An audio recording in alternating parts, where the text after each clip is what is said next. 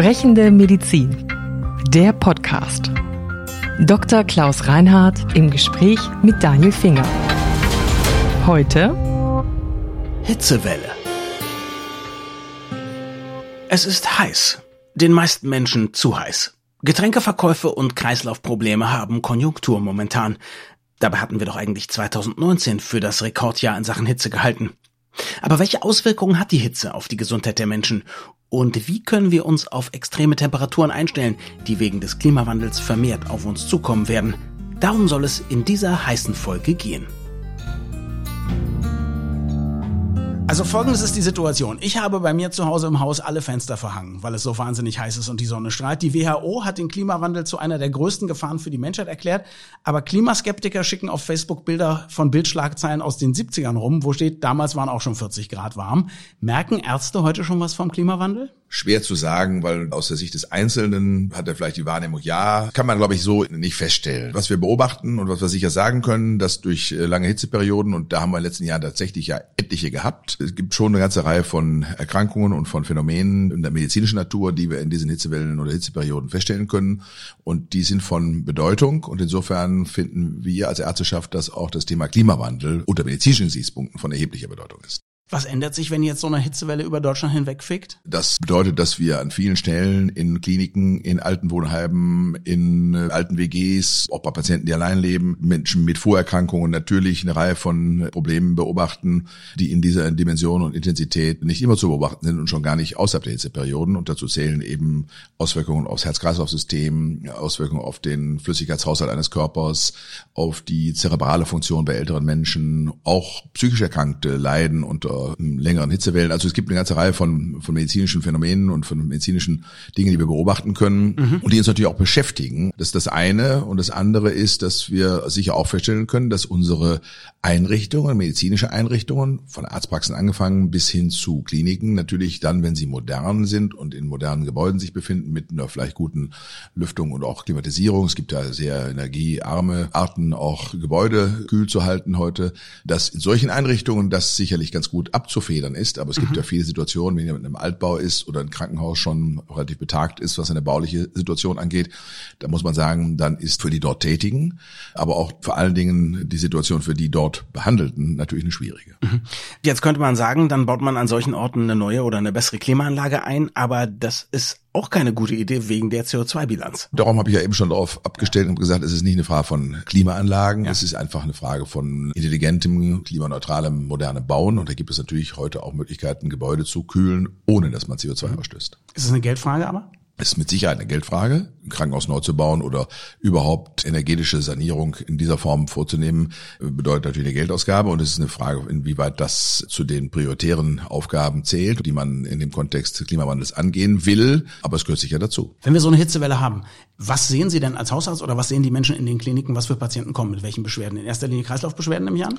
Also in allererster Linie sicherlich Kreislaufbeschwerden, das würde ich schon sagen. Dann würde man sagen, auch pulmonale Erkrankungen, also Lungenerkrankungen mhm. sind sicherlich Dinge, bei denen man Verschlimmerungen feststellen kann, mhm. die man vielleicht ohne Hitzewellen in dieser Form nicht erleben würde. Es gibt sicherlich eine Zunahme von Schlaganfällen und auch von Herzinfarkten. Es gibt ähm, natürlich Veränderungen im Bereich der Hauterkrankungen, vom Sonnenbrand angefangen bis hin zum vermehrten Auftreten von Melanomen und auch anderen Schäden, die an der Haut feststellbar sind. Also der Strauß der unter Hitzebedingungen zunehmende Erkrankung ist mannigfaltig. Hm. Heißt es, dass dann in Zukunft, wenn wir jetzt davon ausgehen, dass der Klimawandel uns immer mehr Hitzewellen bescheren wird und vielleicht auch immer längere, dass wir dann auch gar nicht mehr ausreichend Kapazitäten haben bei uns im Gesundheitswesen? Na, so weit würde ich glaube ich nicht gehen, dass uns die Kapazitäten fehlen. Ich glaube nicht, mhm. dass wir zahlenmäßig an der Stelle deutlich mehr erleben, aber ich glaube, dass wir, was die Intensität von Erkrankungen angeht, andere Dinge erleben und die Herausforderung besteht, weniger daran, Kapazitäten zu schaffen, als diejenigen, die wir haben, klimagerecht oder dem Klima angemessen auszustatten. Mhm. Jetzt habe ich gelesen, dass das Gesundheitswesen in Deutschland selbst für fünf Prozent des CO2-Ausstoßes verantwortlich ist momentan. Gibt es da auch Bestrebungen, das zu verringern? Bestrebungen im Sinne eines Plans, der national angelegt wäre, gibt es nicht. Sollte es einen geben? Ich glaube, dass jede Branche darüber nachdenken muss. Und mhm. ich glaube, im Gesundheitswesen werden natürlich viele Ressourcen verbraucht braucht. Energie, aber auch Material, was ja hergestellt werden muss. Und ich glaube, dass man auch im Gesundheitswesen darüber nachdenken muss, wie man nachhaltig und möglichst klimaneutral den Aufwand gestalten kann, den man bewältigen muss. Mhm. Können eigentlich die Patientinnen und Patienten der Ärzteschaft auch helfen in diesen Sommern, indem sie sich zum Beispiel richtig verhalten, mehr trinken, ein bisschen drinbleiben und so weiter? Also können wir auch vernünftiger werden? Ich glaube, dass die meisten Menschen vernünftig sind in dem Kontext. Mhm. Und ich glaube eher, dass wir uns darüber Gedanken machen müssen, was wir mit denen tun, die zum Beispiel draußen arbeiten müssen, auf dem Bau, auf dem Dach. Das mhm. sind ja Leute, die ihrem Beruf nachgehen müssen.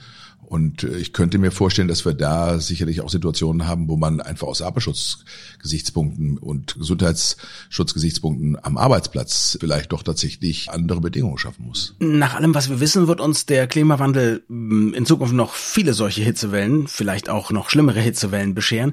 Was können wir machen, um uns darauf vorzubereiten? Also ich glaube, dass die Gesellschaft erstmal aufgerufen ist, sich darüber Gedanken zu machen, wie vermeiden wir das? Mhm. Ja, und was können wir jetzt noch tun?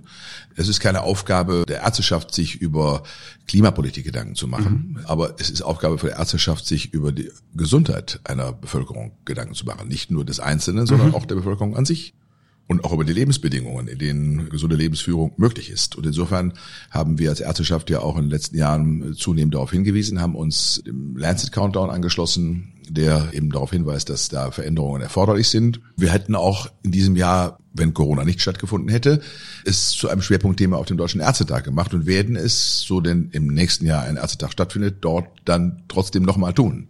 Das ist das eine. Und das andere ist, wie können wir uns darauf vorbereiten? Da komme ich auf das zurück, was wir eingangs schon besprochen haben, dass man im Wesentlichen im Hinblick auf bauliche und operative Ausstattung, mhm. glaube ich, da, wo Menschen besonders darunter leiden, und das sind im Wesentlichen Menschen mit erheblichen Erkrankungen und ältere Menschen, die Dinge so verändern, dass man damit umgehen kann. Jetzt ist im nächsten Jahr Wahlkampf. Vor kurzem hat sich sogar eine eigene Klimapartei gegründet. Was erwarten Sie denn von der Politik in Sachen Klimawandel? Ja, von der Politik erwarte ich, dass Dinge, von denen wir wissen, dass sie zu dem Thema Klimawandel beitragen, so angegangen werden, dass sie ja einer modernen individuellen Lebensführung möglich machen, aber trotzdem vielleicht äh, zu einer gesamthaften Veränderung im Verhalten von Menschen beiträgt. Und ich finde, dass wir, ich persönlich, das ist jetzt keine Meinung des Ärztekammerpräsidenten, sondern eine ganz persönliche politische Meinung, die ich an dieser Stelle äußere, finde, dass wir im Hinblick auf die Verkehrspolitik Verbesserungsmöglichkeiten und jetzt haben Ärzte ja manchmal auch ordentlich Stress, gerade in so einem stressigen Klinikalltag. Und wenn da 42 Grad sind, wie oft klappt ein Arzt zusammen oder eine Ärztin? Mir nicht bekannt, aber ich weiß, dass sie darunter erheblich leiden und weiß von Einzelnen, die in Kliniken arbeiten, die baulich schlecht ausgerüstet sind oder alt sind und die sagen, das ist für uns kaum zumutbar, wenn wir dabei über 40 Grad eine ganze Schicht lang am Wochenende arbeiten müssen und die Rettungsstelle voll ist mhm. und so weiter. Also das ist schon, das ist auch für, für Ärzte ja. natürlich eine erhebliche physische Herausforderung. An der Stelle sitzen also die Ärzte und die Patienten in einem, in einem Boot. Boot. Definitiv. Das tun sie übrigens an vielen anderen Stellen auch. Und damit sage ich vielen Dank fürs Zuhören. Tun Sie mir einen Gefallen. Behalten Sie auch in der anhaltenden Hitze einen kühlen Kopf und bis zum nächsten Mal. Sprechende Medizin. Eine Produktion von Men in Text. In Zusammenarbeit mit der Bundesärztekammer. Die Redaktion hatte Maren Finger. Unsere Musik stammt von Klaas Oehler. Wir freuen uns über Feedback an podcast.brek.de.